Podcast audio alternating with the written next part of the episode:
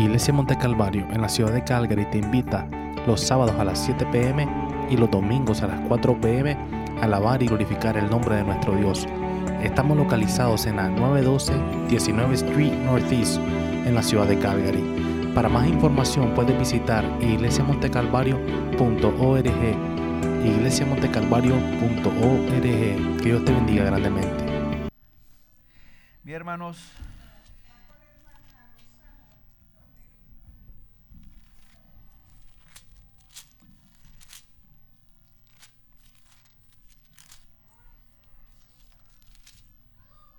como creyentes,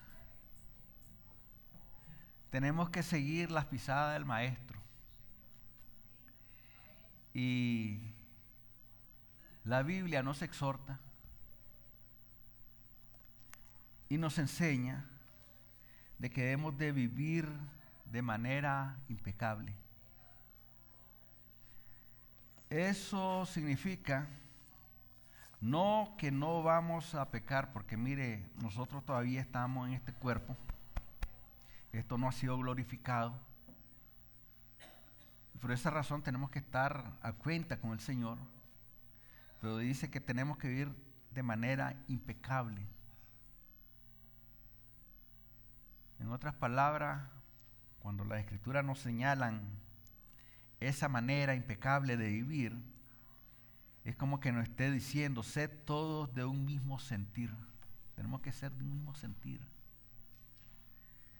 Compasivos, amándonos fraternalmente, misericordiosos, amigables, no devolviendo mal por mal ni maldición por maldición, sino por el contrario, bendiciendo sabiendo que hemos sido llamados para que heredemos bendición Mire qué más grande bendición heredar la vida eterna.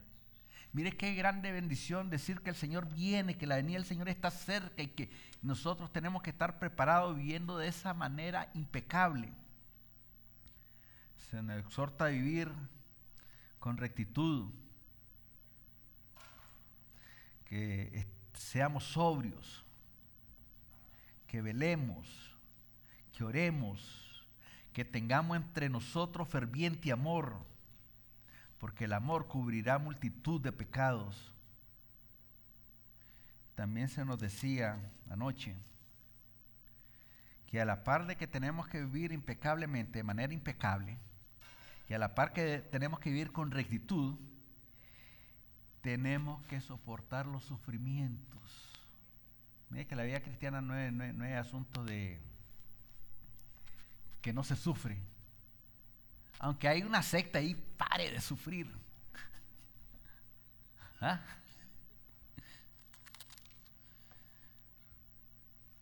Dice aquí, vamos a padecer como cristianos.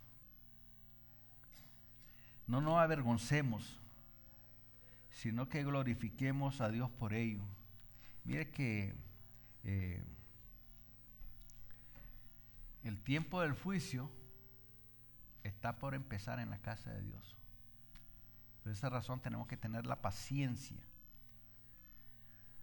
de estar preparado. Está haciendo bulla esto.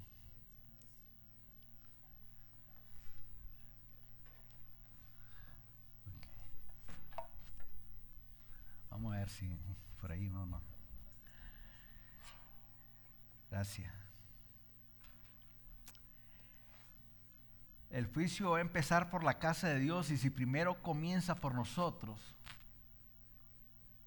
¿cuál será el fin de aquellos que no obedecen al Evangelio de Dios? Mire que el Evangelio hay que obedecerlo, hermano.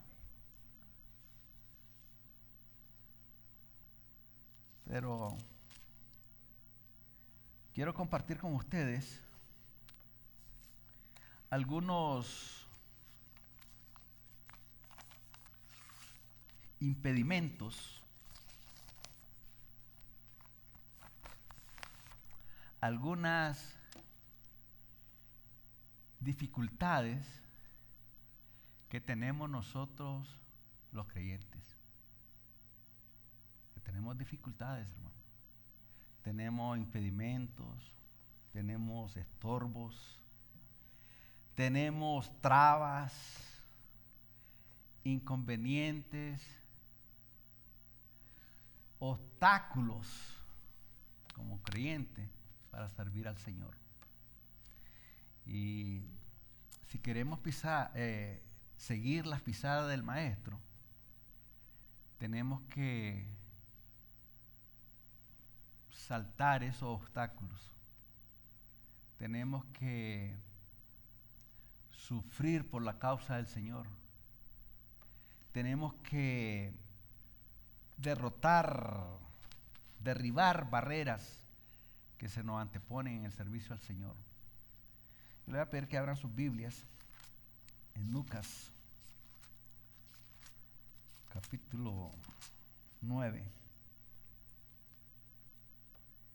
versículo 57 al 62.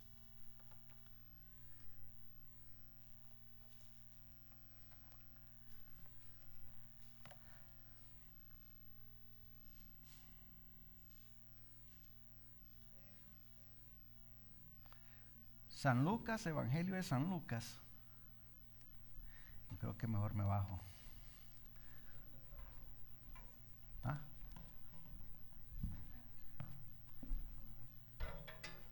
Amén. ¿Está bien? ¿Se oye todavía? No, el ruido se oye.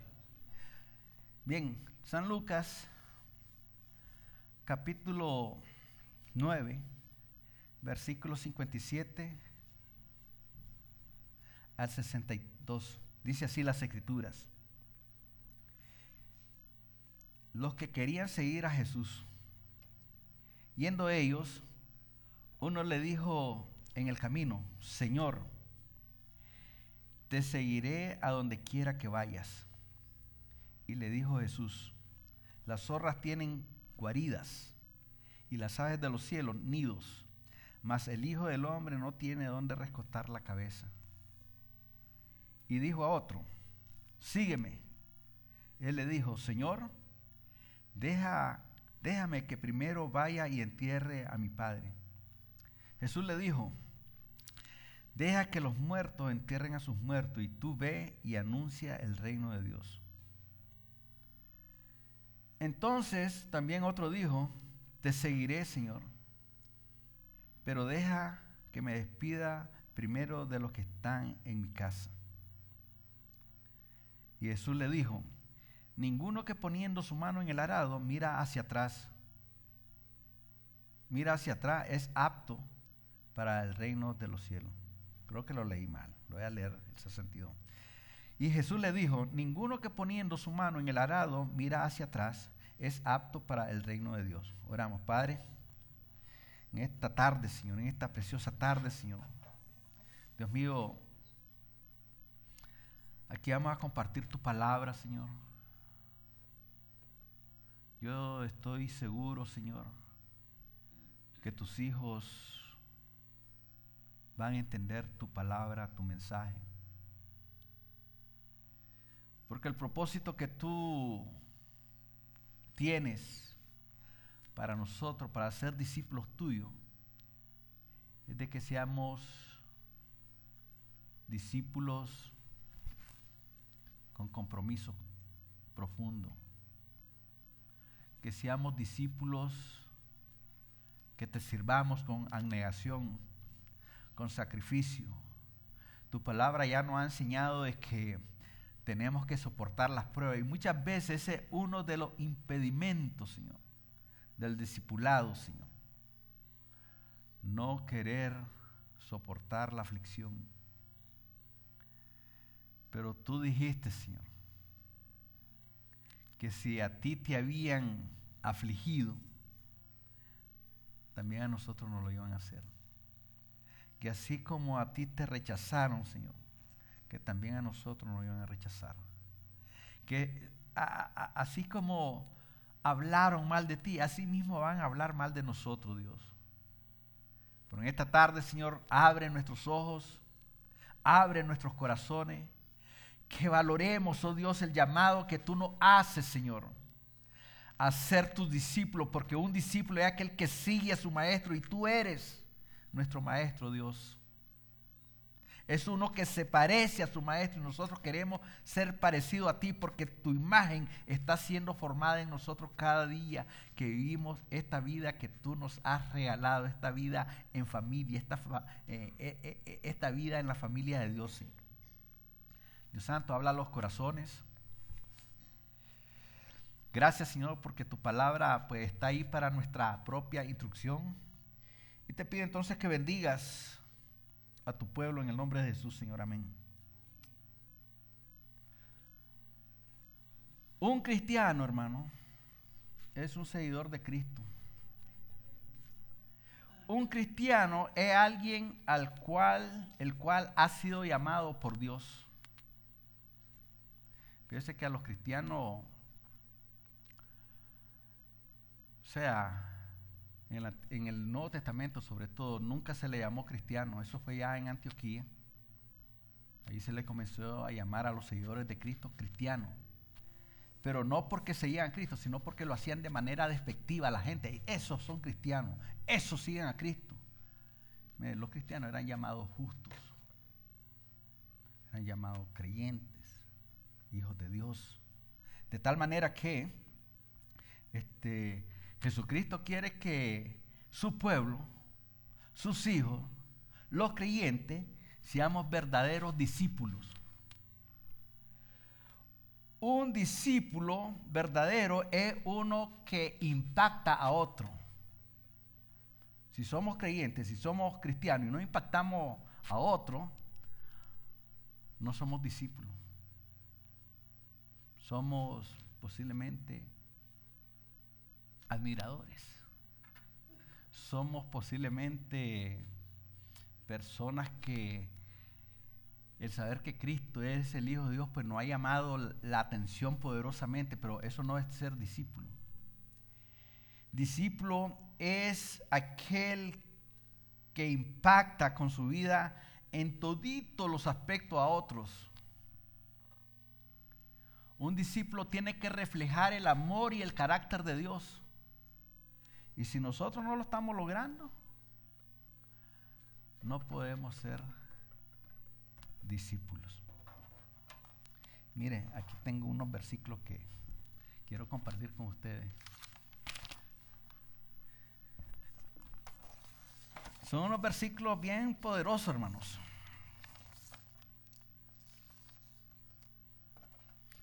Abra ahí Lucas 6, 46.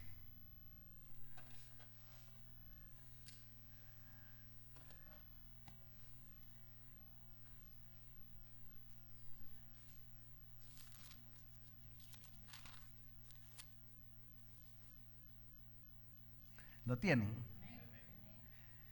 Miren lo que dice la, la pregunta. Esta es una pregunta. Una pregunta bien directa al corazón. Miren lo que dice ahí, Lucas 6:46. ¿Por qué me llamáis Señor, Señor y no hacéis lo que yo digo? Quiere decir de que un discípulo tiene que obedecer a su Señor tiene que obedecer a su amo.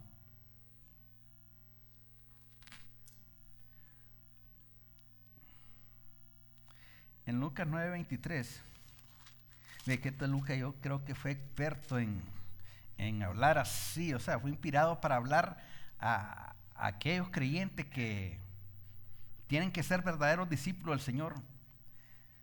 9:23.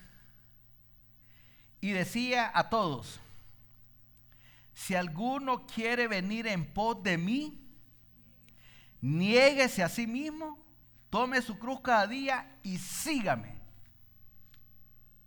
Mire que ese sígame es un imperativo. Es una palabra que no, que no le da la idea a nadie de que el Señor está diciendo, si usted quiere, o si usted quiere, ¿verdad? Si no quiere, no importa, no me siga. Usted sigue siendo creyente, no. Si alguno quiere venir en pos de mí, en pos del maestro, miren. Niéguese a sí mismo. Es decir, renunciar a todo. Renunciar a mi vida, a mi ego. Renunciar. Niéguese a sí mismo. Tome su cruz. Mire que tenemos que soportar las aflicciones, decía Pedro. Tome su cruz los domingos, no. Los sábados, no. Los días de holiday, no. Todos los días. Y sígame. Mire, a Jesucristo lo seguían multitudes. Hoy los pastores, los evangelistas, y eh, le encanta, o sea, le encanta llenar estadios, multitudes. Algunos han dicho que la mayor reunión en un estadio en México la hizo el Papa Juan Pablo II. Un millón doscientos mil personas.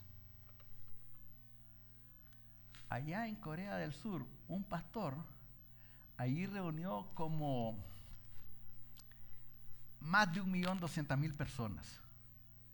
Y muchas veces, eh, según la iglesia que tiene más miembros, impacta, eh, tienen un edificio que cuesta 22 millones de dólares.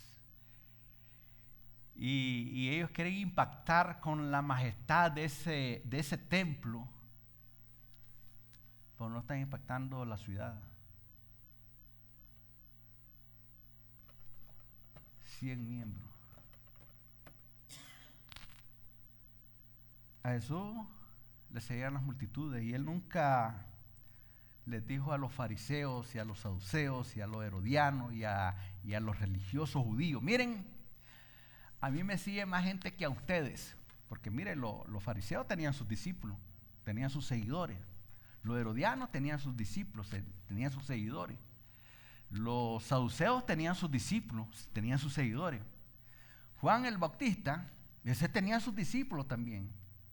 Y Cristo también tenía discípulos y lo seguían a montones. Por esa razón, él, eh, eh, en vez de, decirle a la gente, miren, yo le agradezco mucho que me estén siguiendo porque eh, precisamente eso es lo que yo quiero hacer, que las multitudes vengan a mí. Miren, yo creo que ustedes tienen un concepto equivocado de lo que es seguirme. Que en cierta ocasión le dijo el Señor, mire, ustedes me siguen porque les di de hartar. ¿Se acuerdan cuando hizo un milagro de los panes y los peces? Hay quienes siguen al Señor porque quieren un milagro en su vida. Ese es un concepto equivocado de seguir al Señor. Por supuesto, Dios hace milagros, Jesucristo hace milagros. Él levantó muertos, Él eh, multiplicó el pan, los peces, calmó las tempestades, echó fuera demonios, resucitó muertos. Él tiene todo poder. Pero cuando habla el Señor de que cualquiera de ustedes que quiera venir en pos de mí, no le está diciendo, bueno, si según tu necesidad de usted puede venir, no.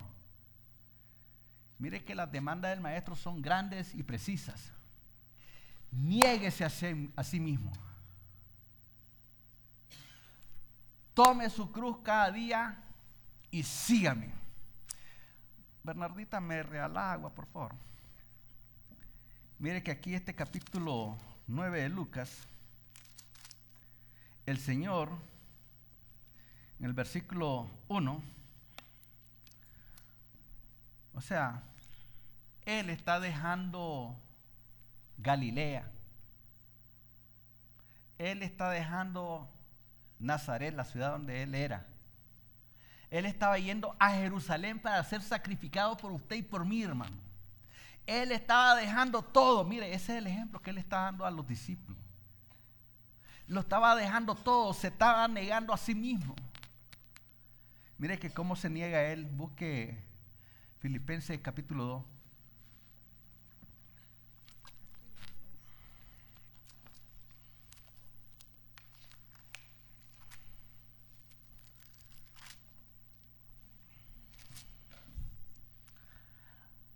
Capítulo 2, versículo 5 dice, haya pues en vosotros este sentir que hubo también en Cristo Jesús, Mire cuál era ese sentir de Cristo Jesús.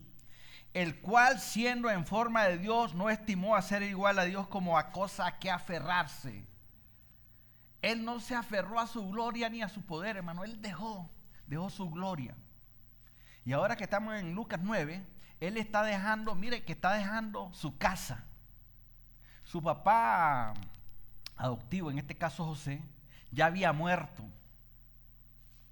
Él, por ser el primer hijo de María, porque él tenía hermanos, él tenía la responsabilidad, según la cultura judía, de cuidar de su madre. Y él estaba dejando a su madre, hermano. Lo estaba dejando todo. Y nosotros muchas veces no queremos dejar la comodidad que tenemos en el hogar.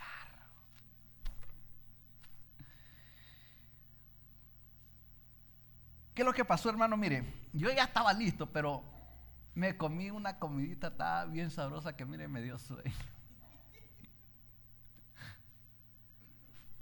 Ya, voy a comer hermana Elvira.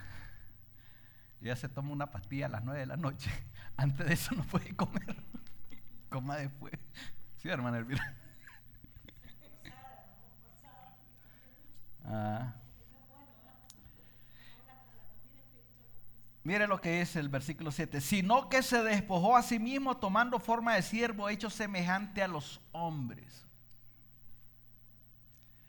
Y estando en la condición de hombre, se humilló a sí mismo, haciéndose obediente hasta la muerte y muerte de cruz.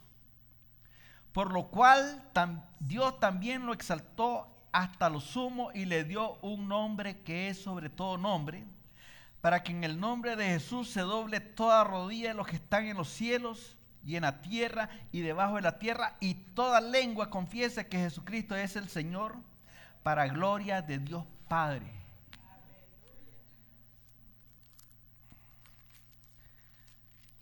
Entonces al Señor le seguían multitudes y Él las tuvo que calmar. Ustedes me quieren seguir, estamos siguiendo, Señor. Estamos de acuerdo en ir a predicar contigo.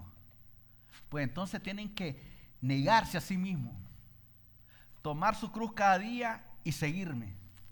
Porque resulta que mientras Él va de camino a Jerusalén, aquí el versículo 57 dice, y yendo ellos, o sea, toda la multitud, uno le dijo en el camino, Señor, seguiré a donde quiera que haya. Yo imagino que el Señor iba ahí caminando, iba gente alrededor de él, pero este, eh, él quería seguir, mire la emoción, mire lo que es la emoción. Este hombre, si nosotros vamos allá a Mateo 8, dice que era un escriba, un hombre que conocía de las escrituras, por lo menos del Antiguo Testamento, conocía la ley, los profetas y los salmos era un hombre preparado porque el oficio de él era escribir las escrituras, los rollos, escribirlos, hacer copia de los rollos. De tal manera que él le dice al Señor, Señor, te seguiré a donde quiera que vaya. Mire, de una manera, como decíamos anoche, que tenemos que seguir al Señor de manera incondicional y sin reserva. Así, fue este hombre, pero fue pura emoción, hermano. Jesucristo conoce los corazones, conoce nuestros corazones. Él sabe la capacidad que Él nos ha dado, o sea, la capacidad que tenemos. Él sabe en qué podemos servirle. Pero el problema es cuando nosotros no queremos. Se da cuenta que eso ya es un problema que nos impide servir al Señor este hombre le impedían muchas cosas. Jesucristo le tuvo que responder y le dijo, las zorras tienen guaridas y las aves de los cielos nidos, mas el Hijo del Hombre no tiene dónde recostar la cabeza. ¿Sabe el único lugar donde Jesucristo recostó la cabeza? Fue en la cruz, hermano, cuando él estaba clavado ahí y recostó su cabeza.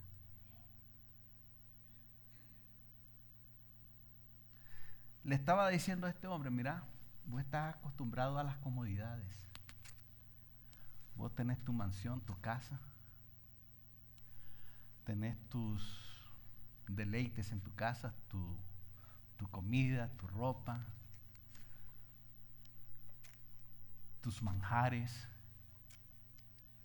Por tu buen trabajo tenés tu dinero, tenés asegurada tu vejez, pero yo no te puedo dar fama, yo no te puedo pagar, yo no puedo darte el poder que el mundo te puede dar. Y así que Jesucristo le dijo eso a este hombre y la escritura no nos dice nada de que si lo siguió o que se fue, como el hombre rico. ¿Se acuerda que el hombre rico llegó y como le dijo el Señor que vendiera todo y entonces se fue triste? Aquí no dice, pero creemos que posiblemente fue uno de los que dejó al Señor. ¿Sabe por qué?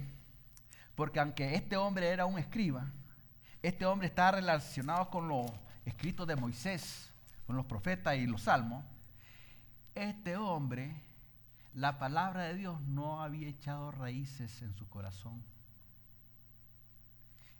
Y Jesucristo en cierta ocasión, hablando del sembrador, la palabra del sembrador dijo que el sembrador salió a sembrar.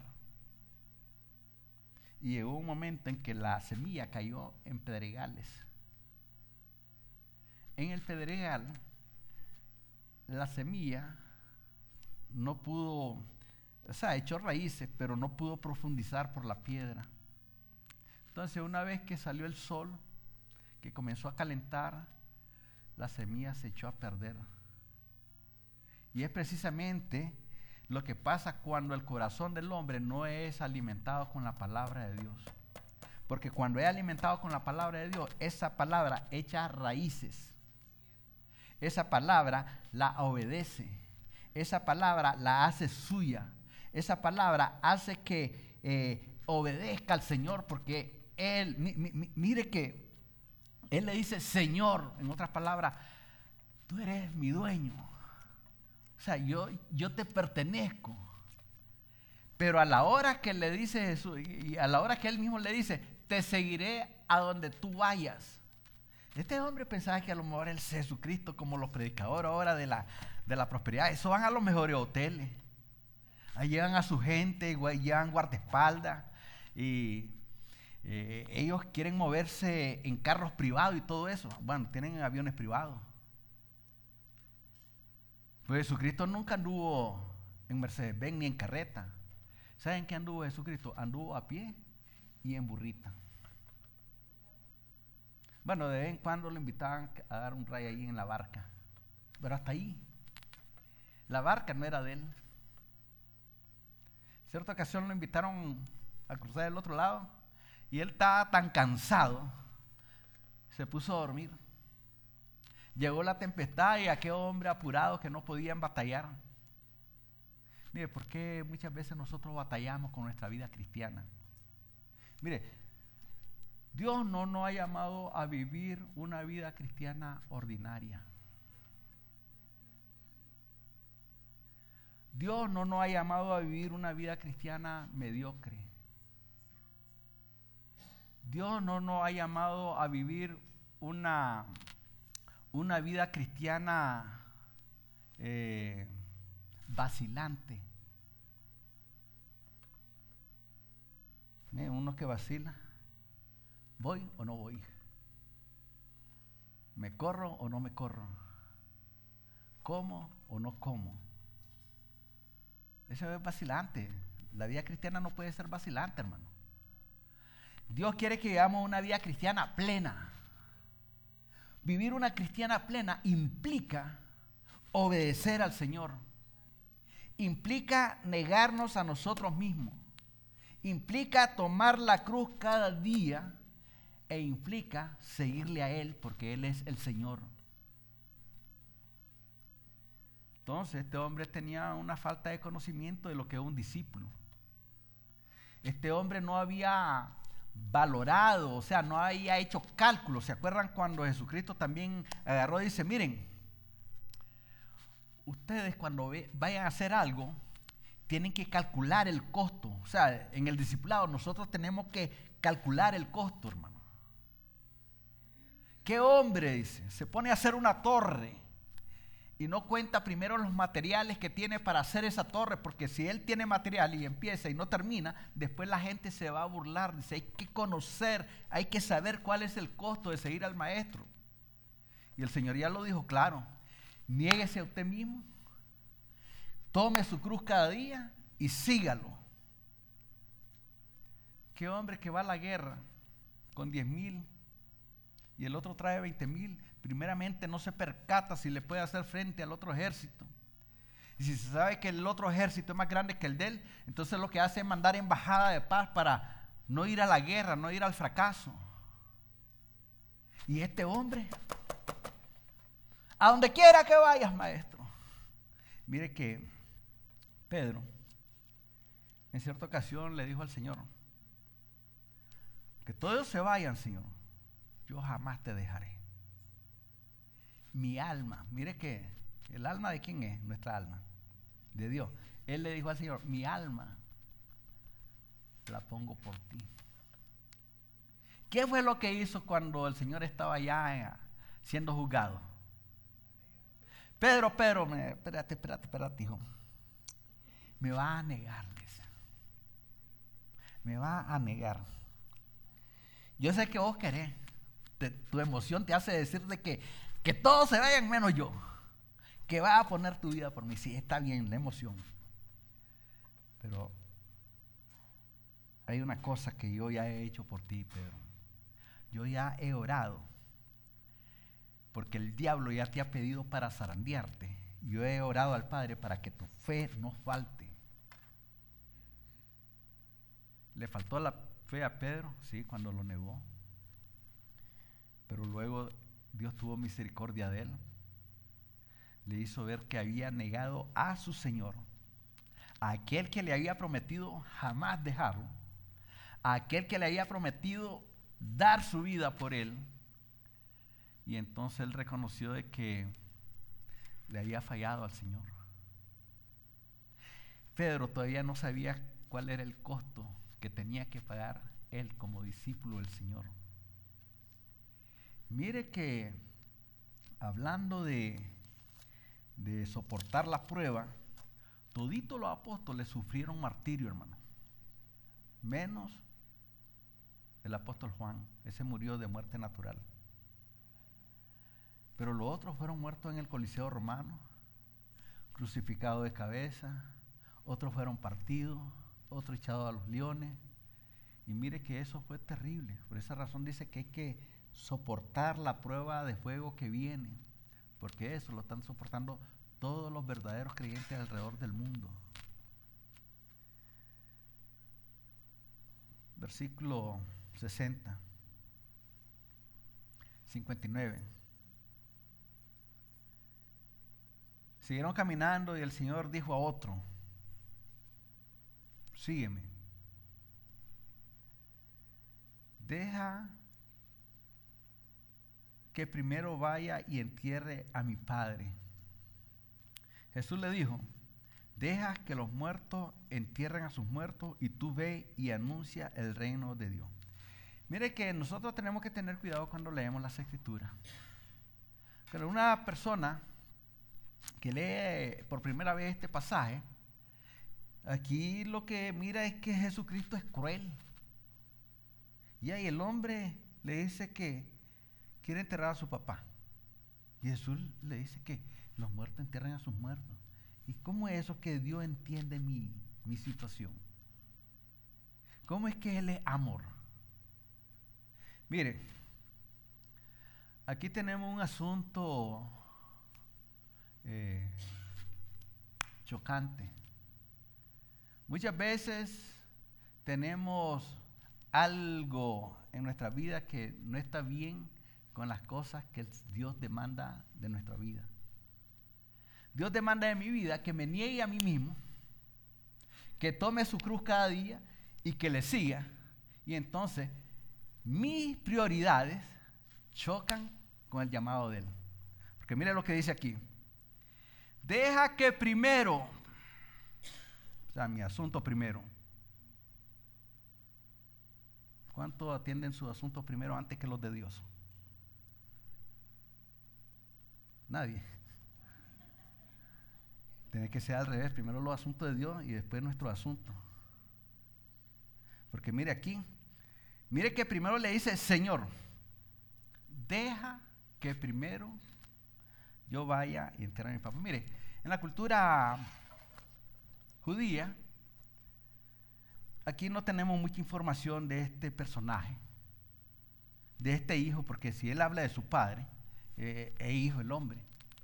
No se sabe si el hijo mayor, que en la cultura judía, pues el hijo mayor tenía que velar en la vejez por sus padres.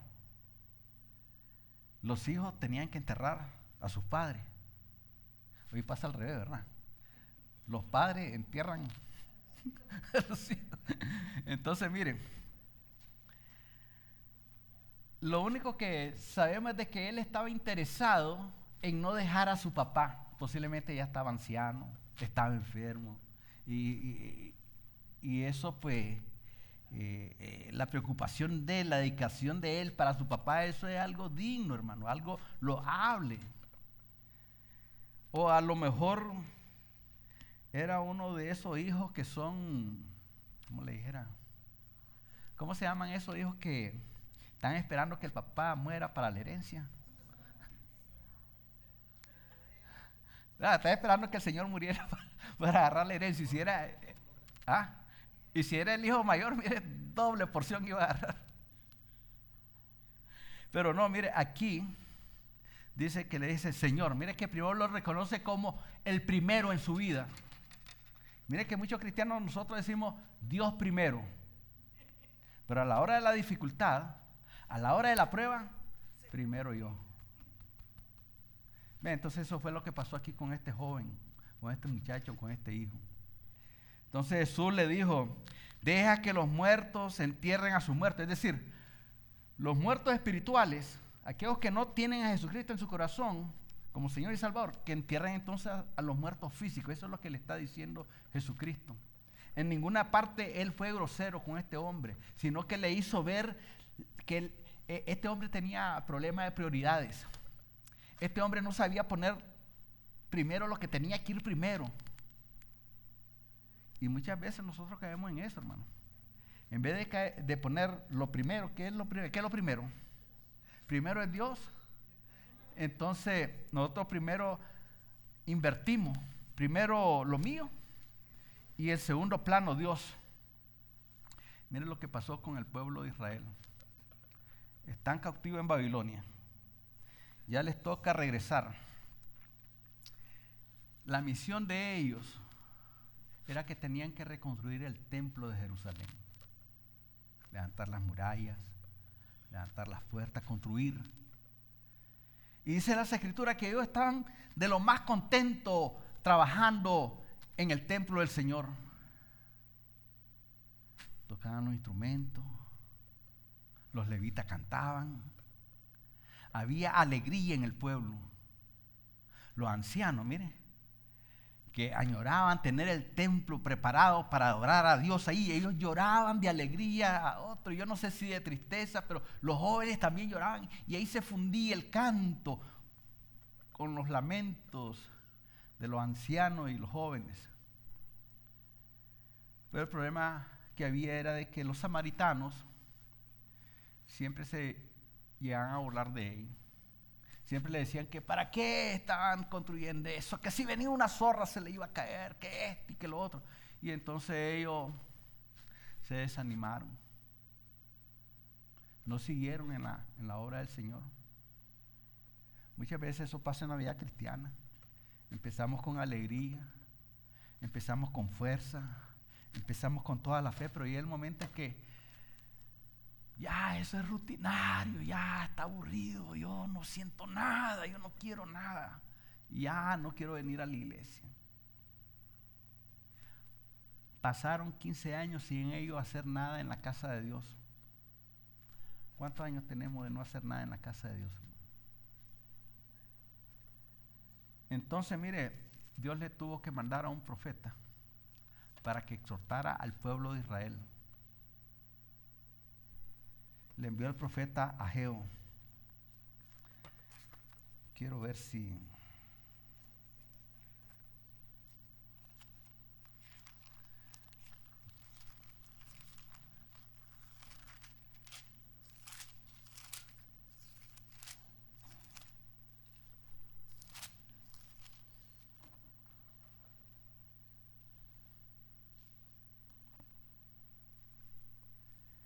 Mire que esos 15 años que ellos dejaron de hacer la obra del Señor, ellos se preocuparon más por construir sus casas.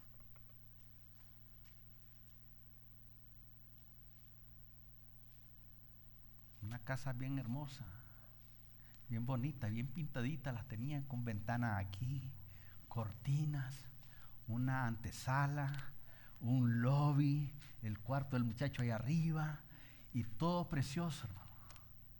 Había que trabajar en la casa.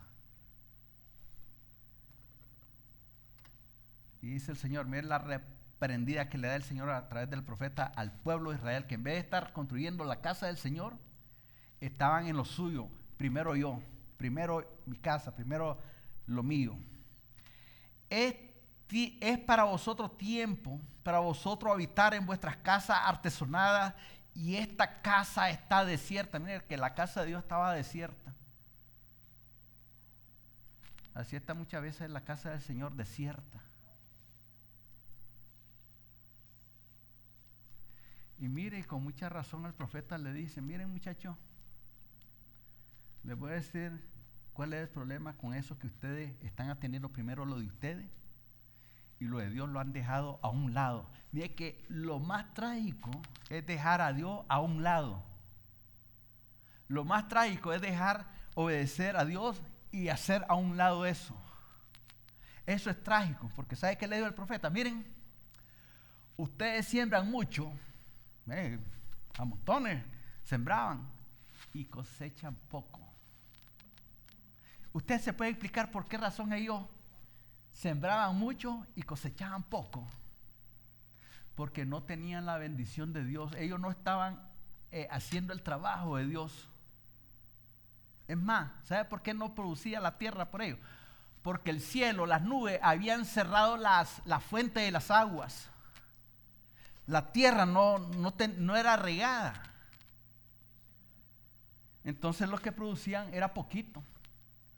Ustedes siembran mucho y cosechan poco, porque los cielos han dejado de dejar su lluvia y lo poquito que recogen de los siembros lo echan en saco roto. Wow, eso es terrible, hermano. Mire, trabajar, trabajar, trabajar, trabajar, trabajar duro y duro. Ah, ahí estábamos hablando en la clase, salió una conversación ahí de, creo que trabajar mucho, trabajar como negro para vivir como blanco, algo así era la cosa. Y eso es esclavitud, hermano. Eso es esclavitud. Mira tu salud cómo está de tanto trabajar.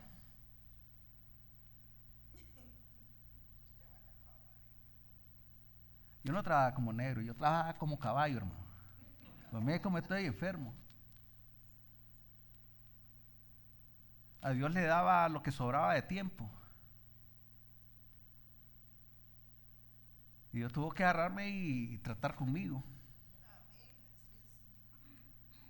Mire que era tanto el trabajo que un día le digo al pastor, miren, aquí están todos los cargos, yo ya no sigo, yo no quiero nada, porque no tengo tiempo.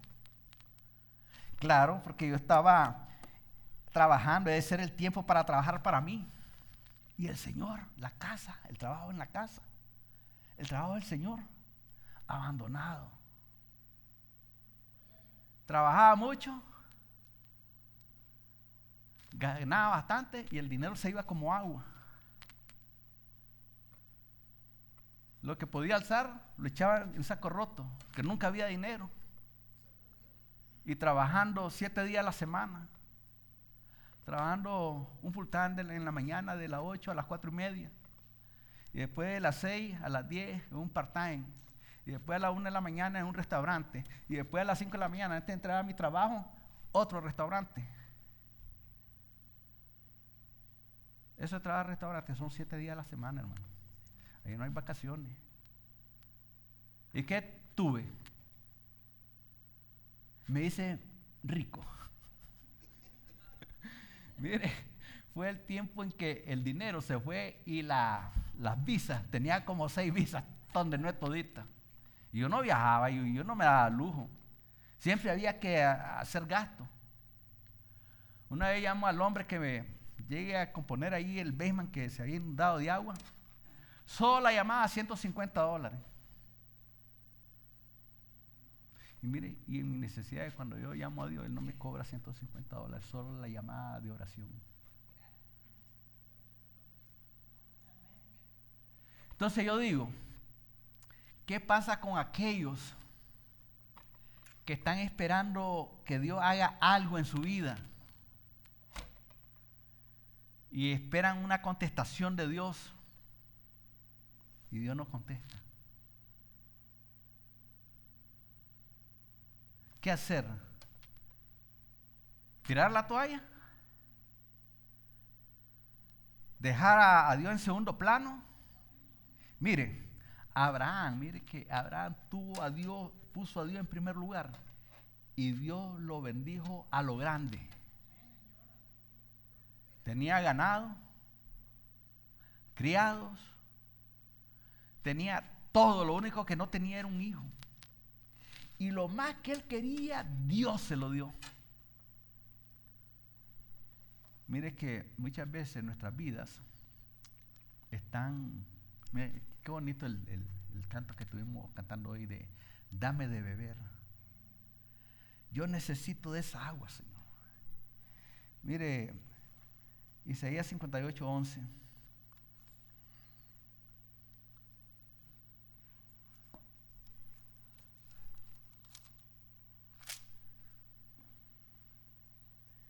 Mire qué hermosas palabras de Dios mismo para nosotros, su pueblo. Jehová te pastoreará siempre. No el sábado, no el domingo, no cuando usted quiera, siempre. Esa es una, promesa para que, de Dios para los que le sirven, para los que le aman verdaderamente a Él. Y en las sequías, miren los problemas que tengamos, Él va a saciar nuestra alma. ¿Qué pasó con el pueblo de Israel? Que está en el desierto, ellos habían estado esclavizados en Egipto.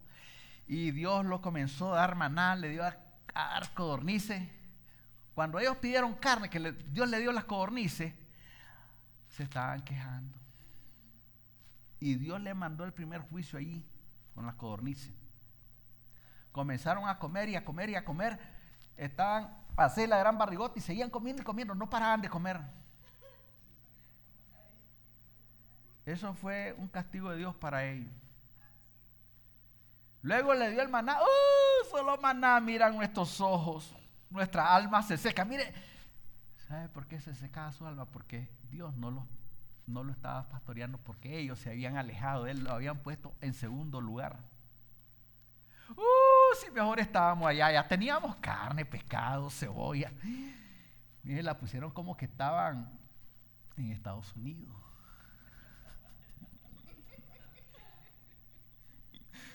Ganando dólares y eran esclavos.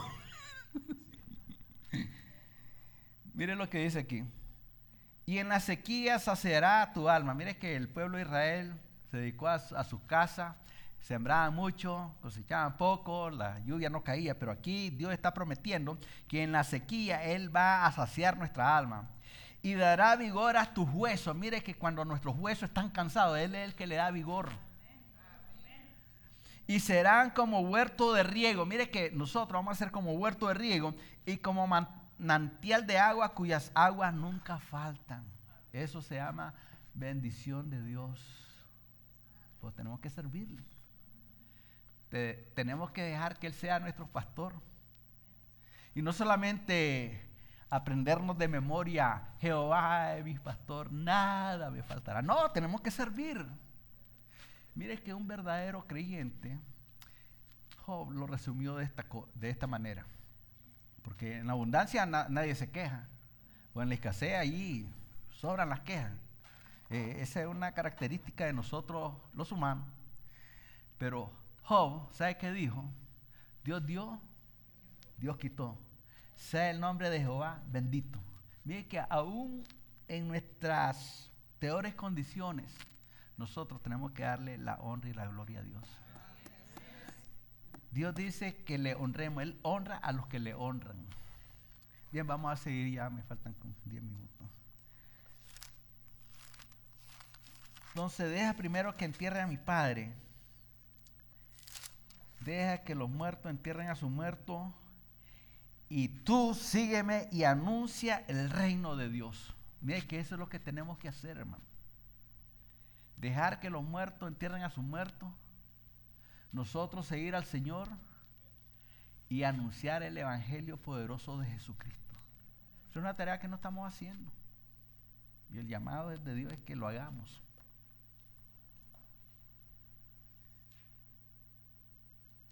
Versículo 61. Entonces también dijo otro, te seguiré Señor, pero déjame que me despida primero de los que están en mi casa. Mire, Dios conoce los corazones, hermano. Este, este fue otro voluntario que le dijo, Señor, te seguiré. Pero tengo mi familia, Señor. Yo me voy a despedir de ellos. Entonces el Señor lo corrige inmediatamente. Y Jesús le dijo, ninguno que poniendo su mano en el arado mira hacia atrás es apto para el reino de los cielos. ¿Qué le quiso decir Jesús a este hombre? Le quiso decir, mira hijo, si usted va a despedirse de su familia, entre lágrima y lloro, usted va a decir, no, yo mejor me quedo, ya, ya no sigo al Señor. Eso es lo que pasa. Eso es un impedimento para no seguir al Señor. En cierta ocasión, Jesucristo le dijo a Pedro, Pedro le preguntó al Señor, Señor, ¿y nosotros qué vamos a tener? Bueno, el que deje padre y madre, hermano y hermana, esposa e hijo, y me sigue, va a tener cien veces más de lo que tenía. Bueno, algunos, la prosperidad son bonitos, son buenos a, a, interpretar eso. Usted tiene una casa, Dios le va a dar 100 casas. No está diciendo eso. Usted tiene una esposa, Dios le va a dar 100 esposas. No está diciendo eso. Usted tiene 10 hijos, Dios le va a dar 100 hijos. No está diciendo eso. Ahí está diciendo Dios de que aquí en la tierra nosotros vamos a ser bendecidos. En el cielo, ahí vamos a ser bendecidos, porque ahí en el cielo hay tesoro que es para todos los creyentes. Pero aquí en la tierra, yo solamente tengo una casa. Gracias a Dios pues, que Él no, nos permitió agarrar y le estamos pagando. Pero yo siento, yo me siento en casa cuando yo voy donde los hermanos Calacines. Estoy en mi casa. El Señor dijo que iba a tener otra casa. Cuando voy donde los Noriega, los hermanos Lera, donde hermana Rosibel. En cada una de sus casas yo me siento en casa. Y eso es lo que está diciendo ahí el Señor. Mire, el que viene a mí va a tener más. Por esa razón es que somos una familia grande. Ustedes son mis hermanos. Yo miro a los hijos de, de hermano Ricardo como, como mis hermanos. Digo que somos hermanos. Al rato me, me tienen que decir tío los hijos de...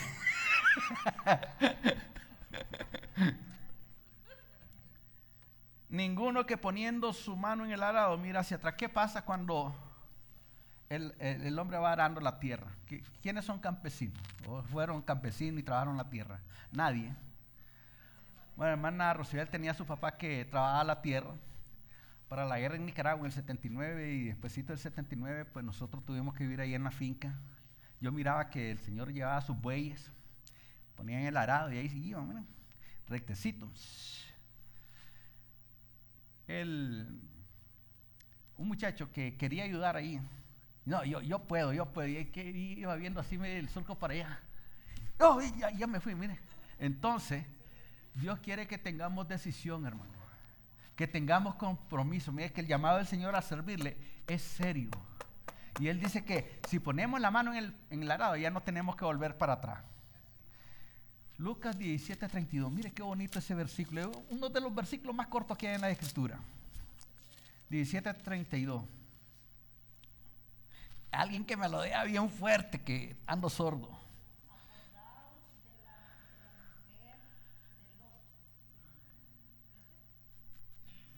¿Qué pasó con esta mujer? No, no, hasta ahí, hasta ahí. ¿Qué pasó con esta mujer? Volvió a ver para atrás, ¿verdad? ¿Qué pasó con ella? ¿Se hizo cómo? Mire, mire lo que pasó ahí. Dios manda a ángeles a sacar a Lot conjuntamente con su familia porque él va a hacer llover fuego del cielo sobre esa ciudad de Sodoma y Gomorra. La mujer de Lot salió de Sodoma. Pero cuando yo leo que la mujer de Lot salió de, Somor, de, de Sodoma y Gomorra, viene a mi mente que Sodoma y Gomorra nunca salieron de ella. Estaba en su corazón. Eso es no ser apto para el reino de los cielos. Que ella volvió a ver para atrás. En nuestro caminar cristiano tiene que ser para adelante. El que ara siempre va para adelante. El que sigue a Cristo tiene que ir hacia adelante, no para atrás.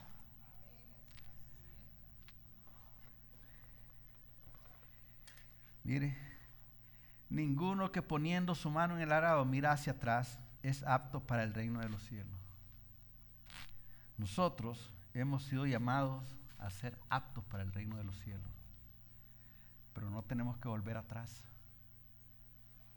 El pueblo de Israel salió de Egipto, pero Egipto no había salido de su corazón. Ellos, ¿para qué nos traíste a morir aquí vos, Moisés? Allá por lo menos teníamos sepulcro. Allá teníamos comida. Era gratis la comida. Habían hamburguesas para ellos, había turkey los días de Thanksgiving, había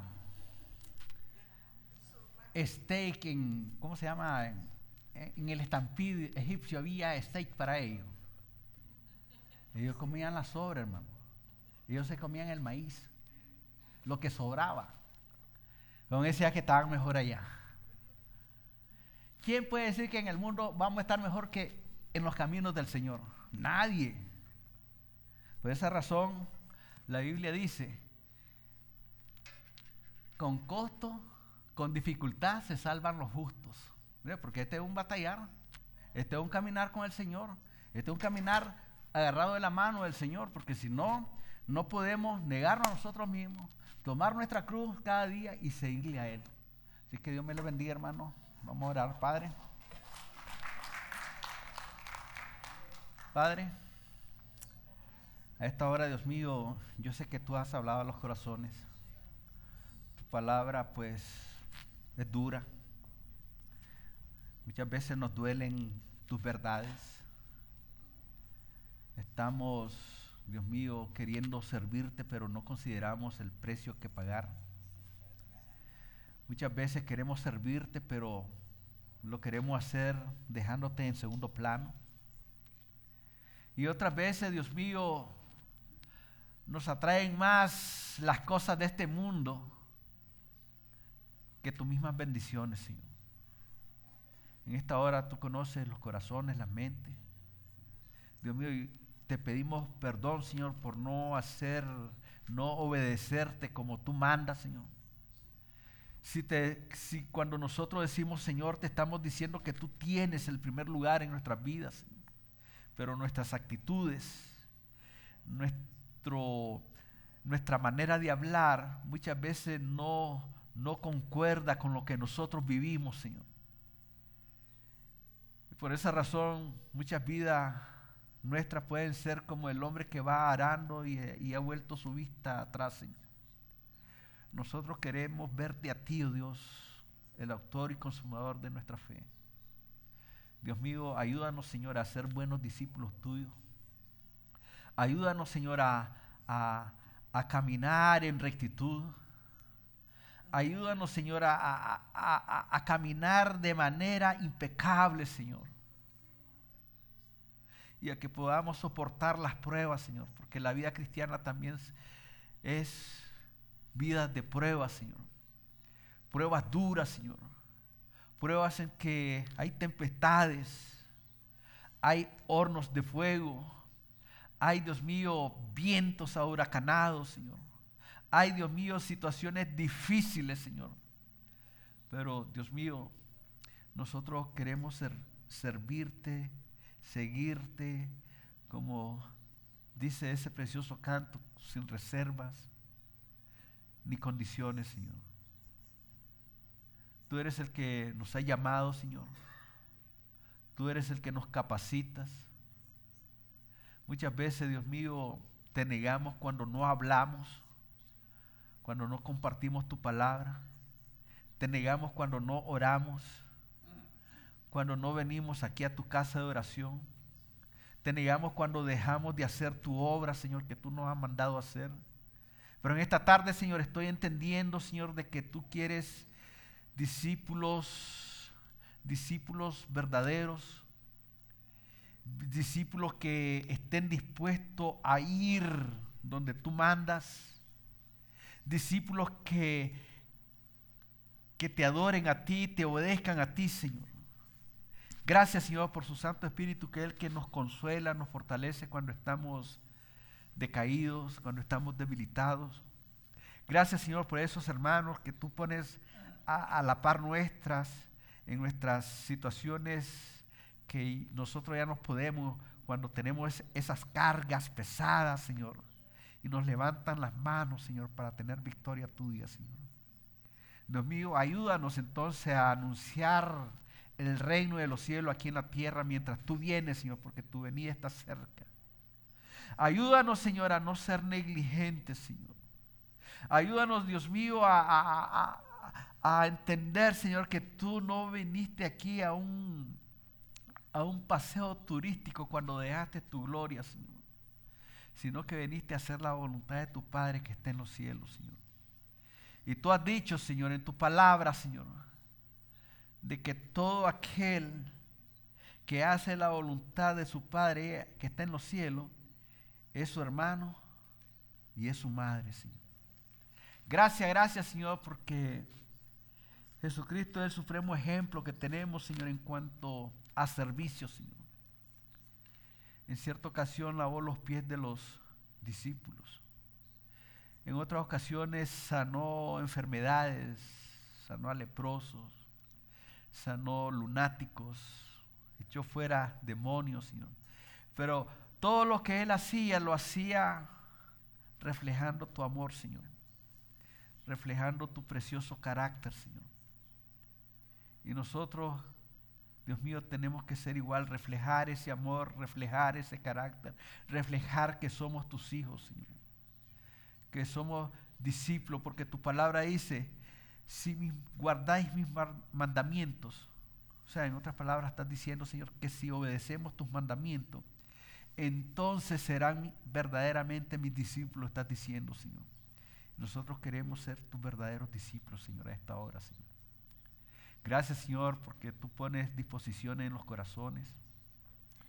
Tú pones el querer por, por tu buena voluntad, el querer como el hacer por tu buena voluntad. Oh Dios, ayúdanos, Señor, a, avanzar cada día, Señor. A cada día, Dios mío, subir un peldaño, Señor. A cada día, Dios mío, a esperar en ti, Señor.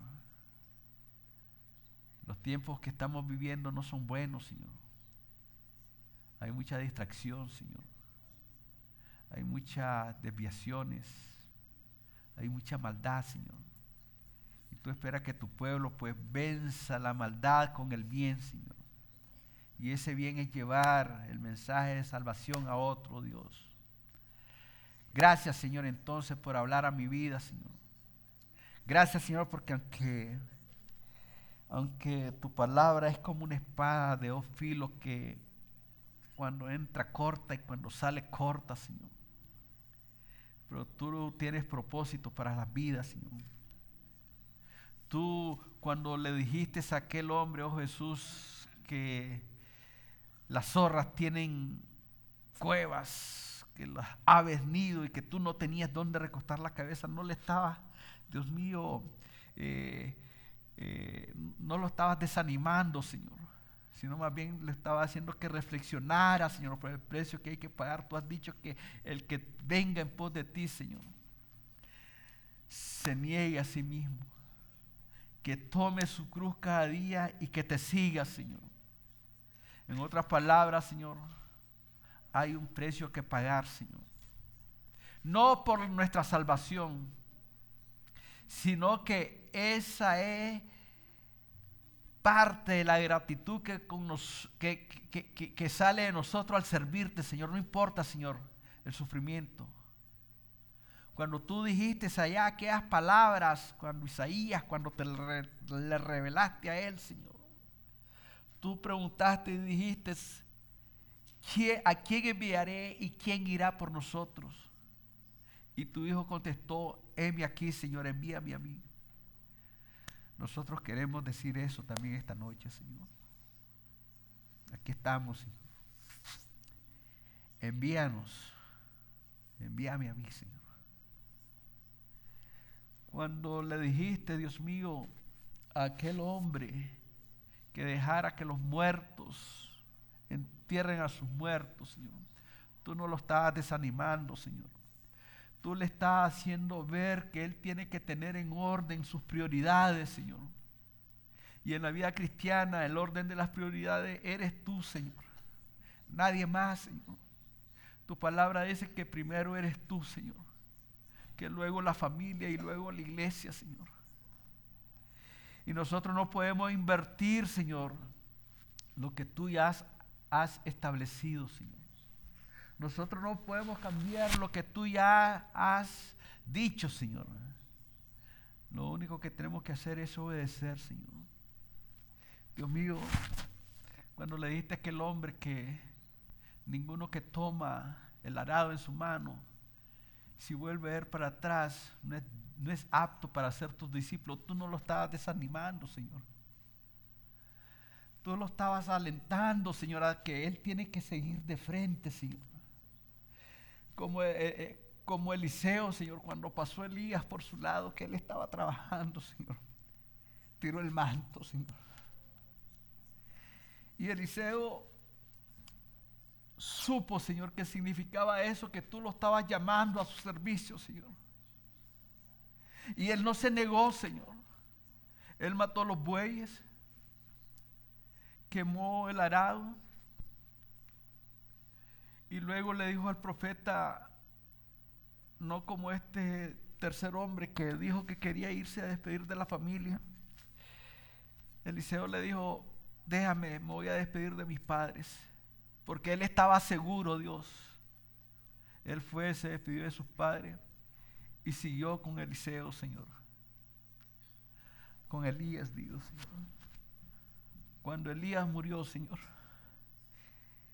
Eliseo era conocido como el hombre, el siervo que sirve a Elías. Y nosotros queremos ser conocidos como el siervo que sirve a tu Hijo Jesucristo, Señor. Dios mío, nos ponemos en tus manos. Gracias, Señor, porque tú nos alientas cada día. Tú eres el que nos das esas palabras de fortaleza. Nos das esas palabras de aliento, de esperanza, de vida que a través de ella, Señor, al oírla, Señor, la fe aumenta, Señor. La fe se fortalece. La fe, Dios mío, llama las cosas que no son como que son, Señor. Y tu palabra define como resultado de la fe que la fe es la certeza de lo que se espera, la convicción de lo que no se ve, Señor. Dios mío, dentro de tu pueblo hay necesidades grandes, Señor. Hay necesidades espirituales profundas, Señor. Hay, Dios mío, heridas en los corazones que solamente el bálsamo, el aceite de tu Santo Espíritu es capaz de curar, sanar esas heridas, Señor. Hay enfermedades físicas, Señor que de una y otra manera, Señor, deterioran nuestra condición física, nuestro cuerpo, Señor. Pero tu palabra dice que tu palabra, tu buena palabra, Señor, es medicina a nuestros huesos. Hemos leído en Isaías, Señor, de que tú nos vas a pastorear por siempre. Que tú vas a refrescar nuestra alma sedienta, Señor que tú vas a, refrescar nuestros huesos, va a vigorizar nuestros huesos, Señor. nosotros creemos que tú haces una obra en cada vida, cada corazón, Señor. Dios mío, como iglesia, Señor, tenemos que tener prioridades, Señor. Y la número uno es atender, Señor, el llamado que tú nos haces a servirte, Señor. Como hijos tuyos tenemos que considerar el costo, Señor. Como hijos tuyos tenemos, Dios mío, que no ser vacilantes, Señor, sino ser firmes, Señor.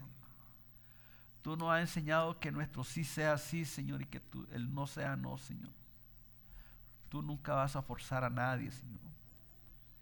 Pero en esta noche, Señor, tú nos invitas a que lo hagamos por ti, Señor. Porque cuando lo hacemos por uno de estos tus pequeños, lo hacemos a ti, Señor. Tú eres el Dios Todopoderoso que nos has llamado, Señor. Tu venida viene pronto, Señor. Un día daremos cuenta. Queremos estar preparados, Señor. Yo necesito estar preparado, Señor. Yo no quiero quedarme, Señor. Ciertamente somos siervos inútiles, Señor.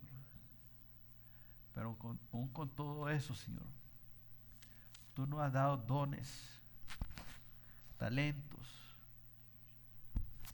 Algunos le has dado uno, a otros cinco y a otros muchos más, Señor. Pero aún con todo, Señor, todos te vamos a dar cuenta, Señor. Y queremos estar a cuenta contigo en esta noche, Señor. Gracias por hablar a nuestras vidas. Si hay alguien aquí que desee reconciliar su vida con el Señor,